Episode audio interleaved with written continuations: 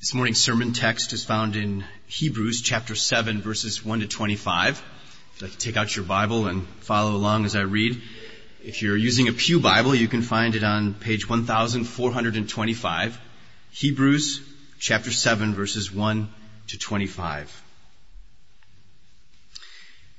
For this Melchizedek, king of Salem, priest of the Most High God, who met Abraham as he was returning from the slaughter of the kings and blessed him, to whom also Abraham apportioned a tenth part of all the spoils, was first of all, by the translation of his name, King of Righteousness, and then also King of Salem, which is King of Peace. Without father, without mother, without genealogy, having neither beginning of days nor end of life, but made like the Son of God, he abides a priest perpetually. Now, Observe how great this man was to whom Abraham, the patriarch, gave a tenth of the choicest spoils. And those indeed of the sons of Levi who receive the priest's office have commandment in the law to collect a tenth from the people, that is, from their brethren, although these are descended from Abraham. But the one whose genealogy is not traced from them collected a tenth from Abraham and blessed the one who had the promises. But without any dispute, the lesser is blessed by the greater.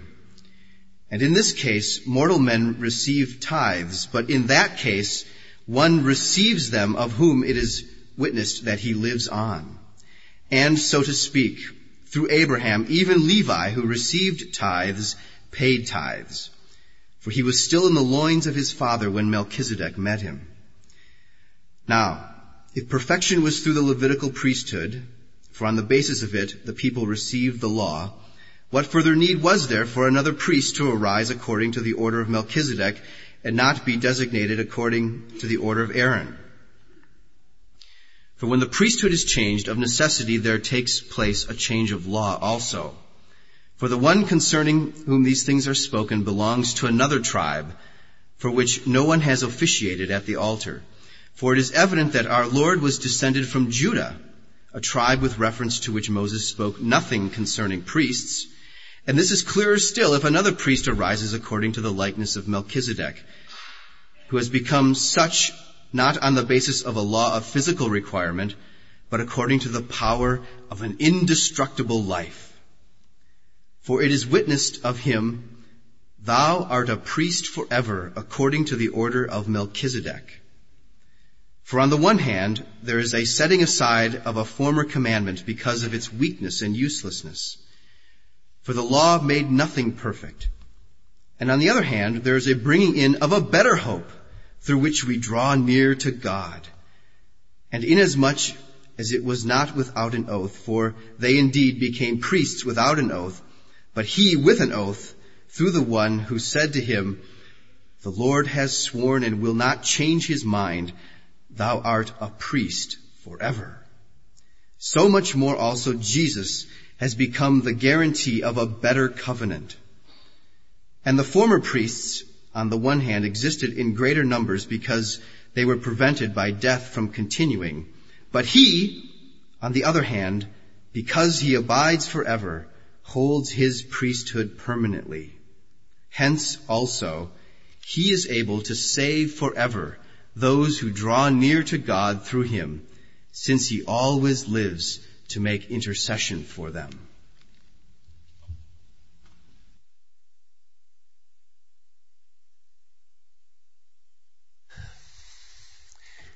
And what we want to do with that text this morning is not so much dwell on all of those details as to get the big picture and then focus on the main point. Now the big picture is not hard to get. It's about priesthood and the superior priesthood of Jesus over Aaron, Levi, Abraham, and in line with this strange typical figure who showed up one time in the Old Testament, Melchizedek, having no apparent father and no apparent mother and seemed to appear and disappear and became a kind of type and pointer to Christ. And then Psalm 110 verse 4, he is mentioned one other time in the Old Testament when it says, I have sworn, speaking of the Messiah, to you, you will be a priest after the order of Melchizedek.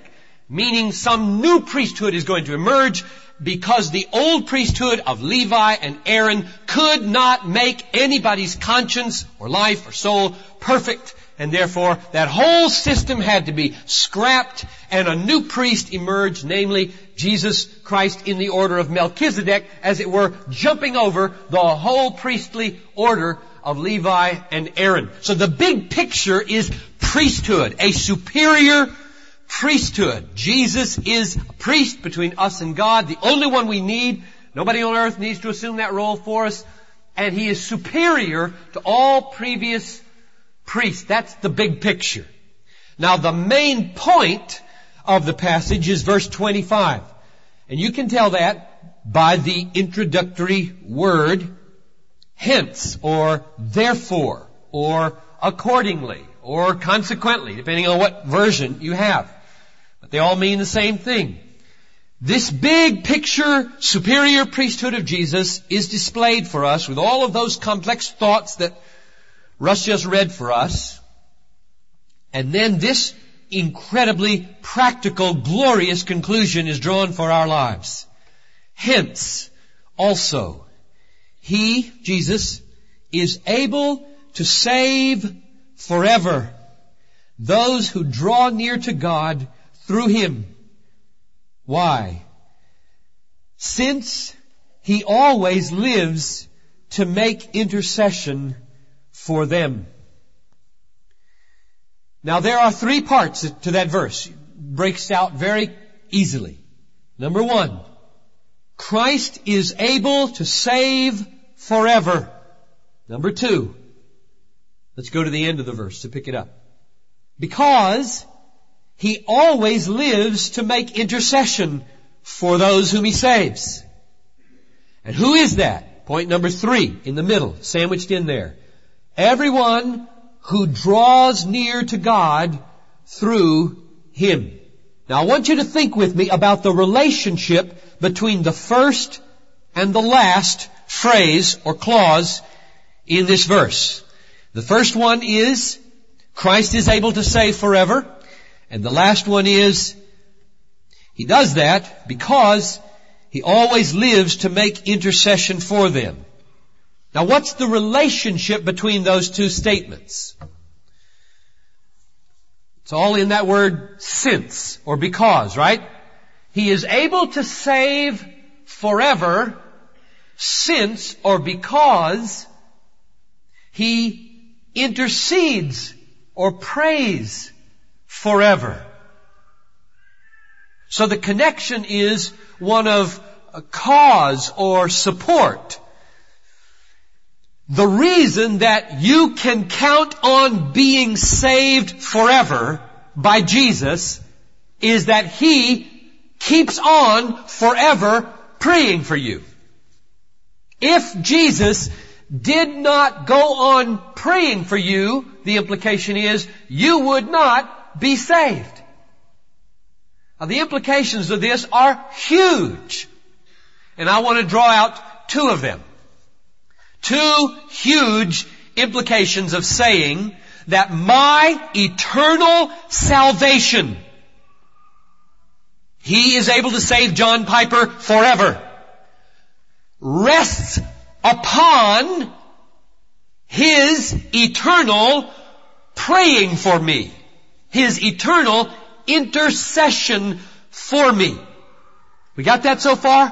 What does that imply? And the two big implications we'll take one at a time. Number one, it answers the question, from what am I being saved? From what am I being saved? Now the reason I start with this is because in our culture, which is increasingly a post Christian culture, you can't assume that the word saved, are you saved means anything to anybody. Or that the word salvation means anything. They might fill those words up with meaning totally contrary to the Bible, and so we have to get at least our heads and our hearts straight on this matter of what we are being saved from. Now, let me pose the question for you. Don't jump around to other parts of the Bible. Just stay right here with this verse. If I say, my ongoing salvation depends on Christ's ongoing intercessory work for me with the Father, what do I need saving from?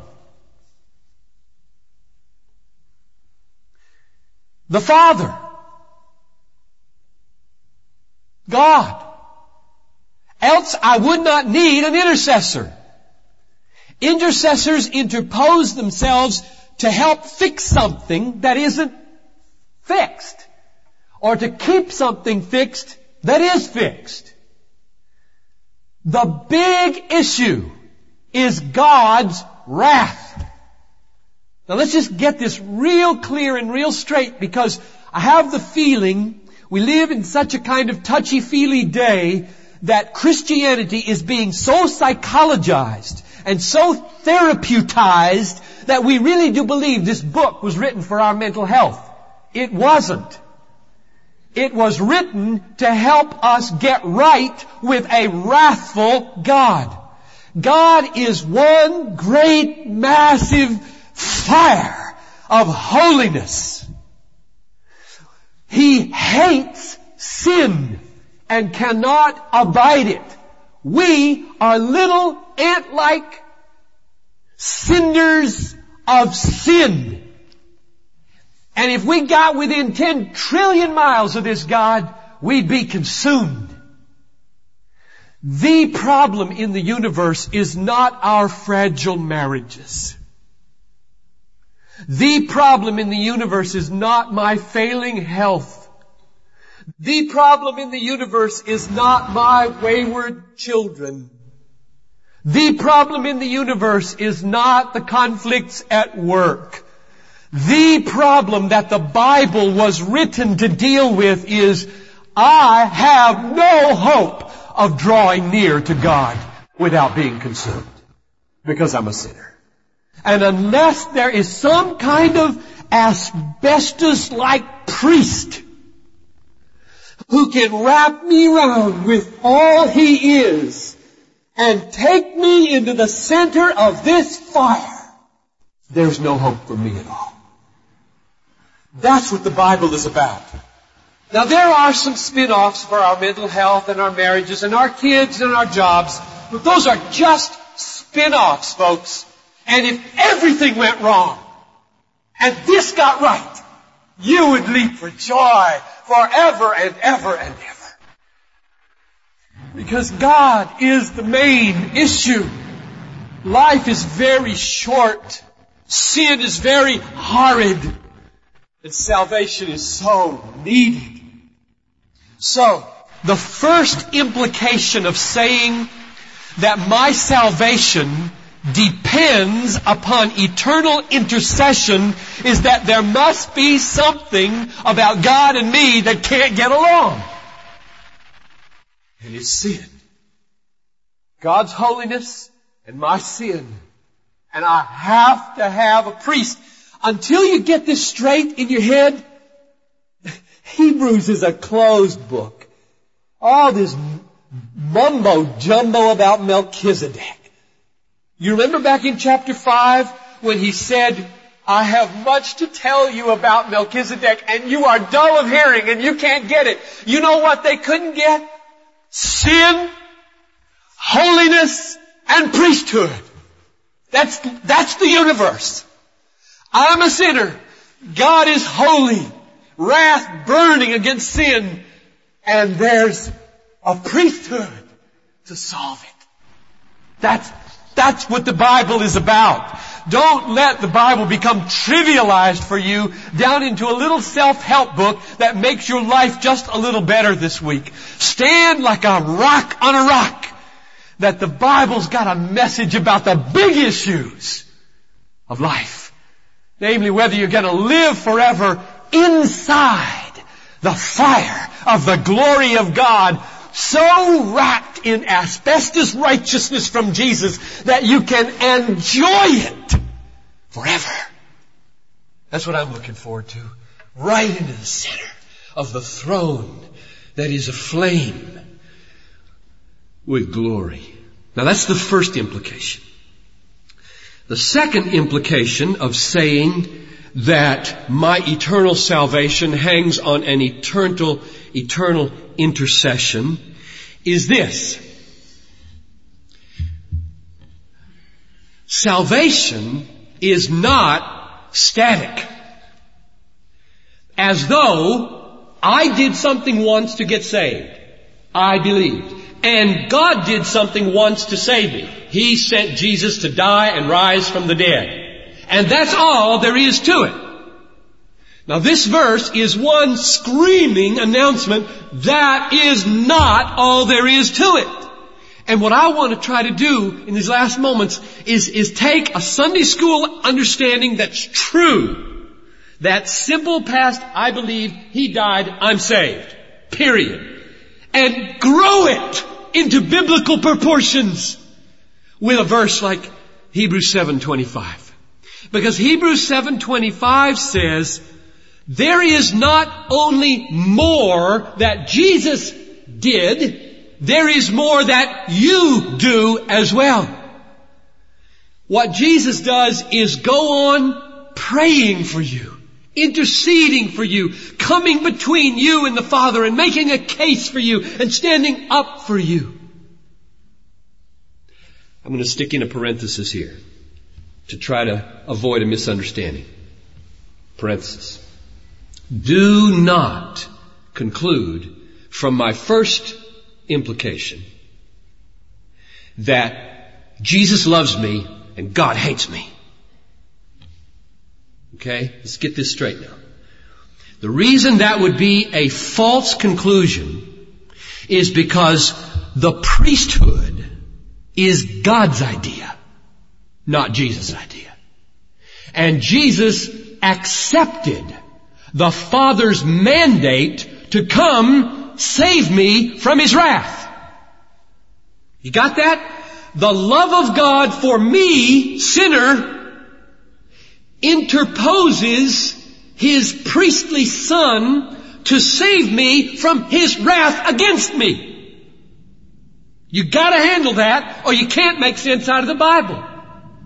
The love of God for this worthless sinner interposes His most precious possession, his son whom he loves, in order that he might save me from his wrath against me.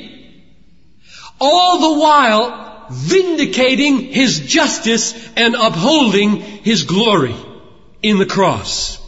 That's the beauty of the cross. It is the love of God rescuing sinners from the wrath of God by vindicating the justice of God and upholding the glory of God. You gotta get that. Otherwise you will sentimentalize God. And people are sentimentalizing God everywhere because they say, oh, in order to have a God of love, you gotta get rid of wrath. You don't, you don't have a God of love in biblical proportions if there's no wrath from which to save and no son to offer up to his wrath to show his love. Close parenthesis. The second implication that we're working on now is that salvation is not static. Don't just say, I believed and I was saved. Say also, that's true, also, Jesus is saving me. He's gonna save me forever. First half of verse 25. I'm not making this up. It's there. Read it. Jesus goes on saving me by going on praying for me. And what I do is don't just look back and say, I believe, I believe, I remember, I walked the aisle or I signed the card or I knelt with my mother in Fort Lauderdale, Florida when I was six years old, which I did. You don't just say that. You say, I today and for all of my life will draw near to God through Jesus. Because that's the person and the only person for whom Jesus prays and whom he saves.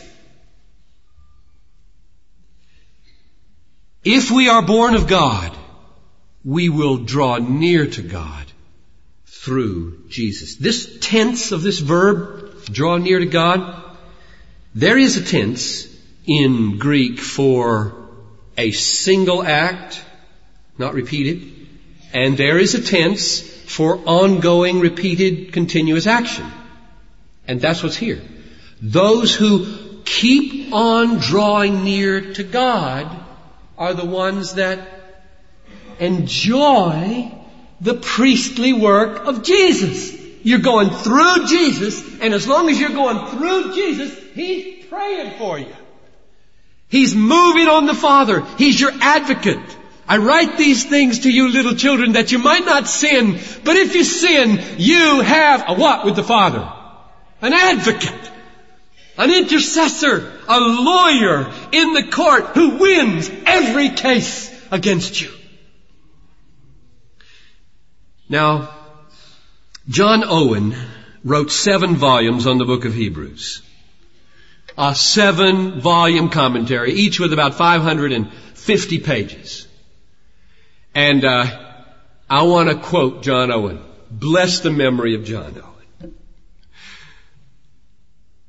The safest conception that can be had of the intercession of Christ is His continual appearance for us in the presence of God by virtue of his office as the high priest over the house of God, representing the efficacy of his outpoured blood accompanied with tender care, love, and desires for the welfare, supply, deliverance, and salvation of the church. Three things, therefore, are involved. One, the presentation of His person before the throne of God on our behalf. Two, the representation of His death and bloodshedding and sacrifice, which gives power and life and efficacy unto his intercession. And third, both of these do not render it prayer or intercession, for intercession is prayer.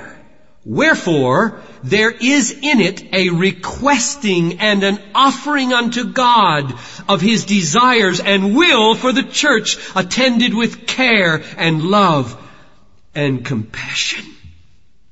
I am saved today and will be saved tomorrow and all eternity because Hebrews 7:25c says he always lives to pray for me. Close with this question. What's he praying for? What's he asking God for? Now there are a lot of answers to that question. You know, Owen said, are requesting his desires and will for the church with care and love and compassion. But if you stay just with this verse, verse 25, and ask, what is he praying for? I would answer by asking, what do I need in order to be saved forever? And what's the answer to that from this verse? What do I need in order to be saved forever and the answer is, I need to keep drawing near to God through Jesus. Therefore, I think that's what he prays. It says in Hebrews 13:21 that by the blood of the eternal covenant this Jesus was raised and through Jesus God is working in you that which is pleasing in his sight. Now apply that to verse 25 here. Through Jesus, God is working what is pleasing in His sight. Namely, a drawing near to God through Jesus. But if, if God is working our drawing near to Him so that He's stirring up within me and you a desire to draw near to God through Him, what does it mean that He's doing it through Jesus? And the answer is, Jesus is praying for it. He purchased it by His blood and He prays for it by His intercession. Let me close with an illustration of this from Jesus' life on earth while He began interceding for Christians. Do you remember in the Garden of Gethsemane.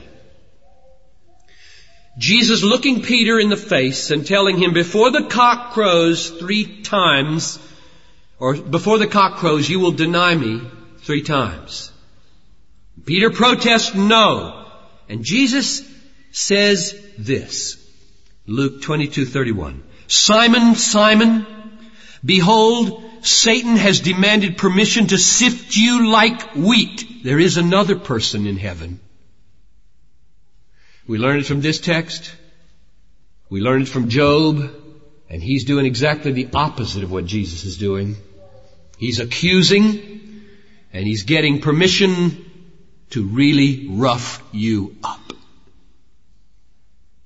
Simon, Simon, Satan has demanded permission to sift you like wheat. But what will Jesus do now? When these two people stand before God Almighty, and Satan says, I'm going to sift him like wheat. I'm going to push him through this grate and I am going to sift out of him every ounce of faith this night. Mm. Jesus stands up and he interposes himself by the priesthood and he prays. This is what he says. Simon, I have prayed for you that your faith fail not. And when, not if, when, this is the authoritative priestly intercessor whose prayers always are answered. When you turn again, strengthen your brothers. Now what happened?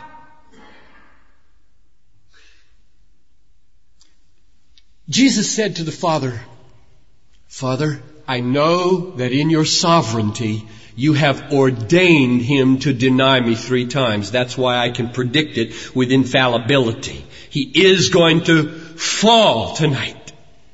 But Father, though Satan intends by those falls to sift him of every faith that he's got, I ask you, when I turn my face toward him after the third denial, break him please, on the authority and merit of my blood, I pray. Amen. And God did it. And that's what He's doing in your life. This morning I got up, my nose was all clogged and I was so tired. And I said, Oh God, I need a promise. I need some help here. And God elbowed me and said, You're gonna preach on a promise. Read your text. And the heart is deceitful above all things and can be blind to what you preach. And then when I took heed to that admonition all morning long as I sat there on the pew, as I prayed back there and down there, as I got ready this morning, I have just said to myself over and over again in the name of Jesus, He is praying for me. He is praying for me. He is praying for me. And if I need anything in this pulpit to accomplish His will, He will get it from the Father for me, sinner though I be. Father, this is a glorious Advent truth that Jesus came into the world to purchase our redemption and now forever and ever and ever by the power of an indestructible life applies that purchase against your wrath and holiness that we in him might enjoy you. And we marvel. I pray for those in this room who are outside Christ. Oh God, may they hear this invitation. Everyone who draws near to God through Jesus will be prayed for and will be saved.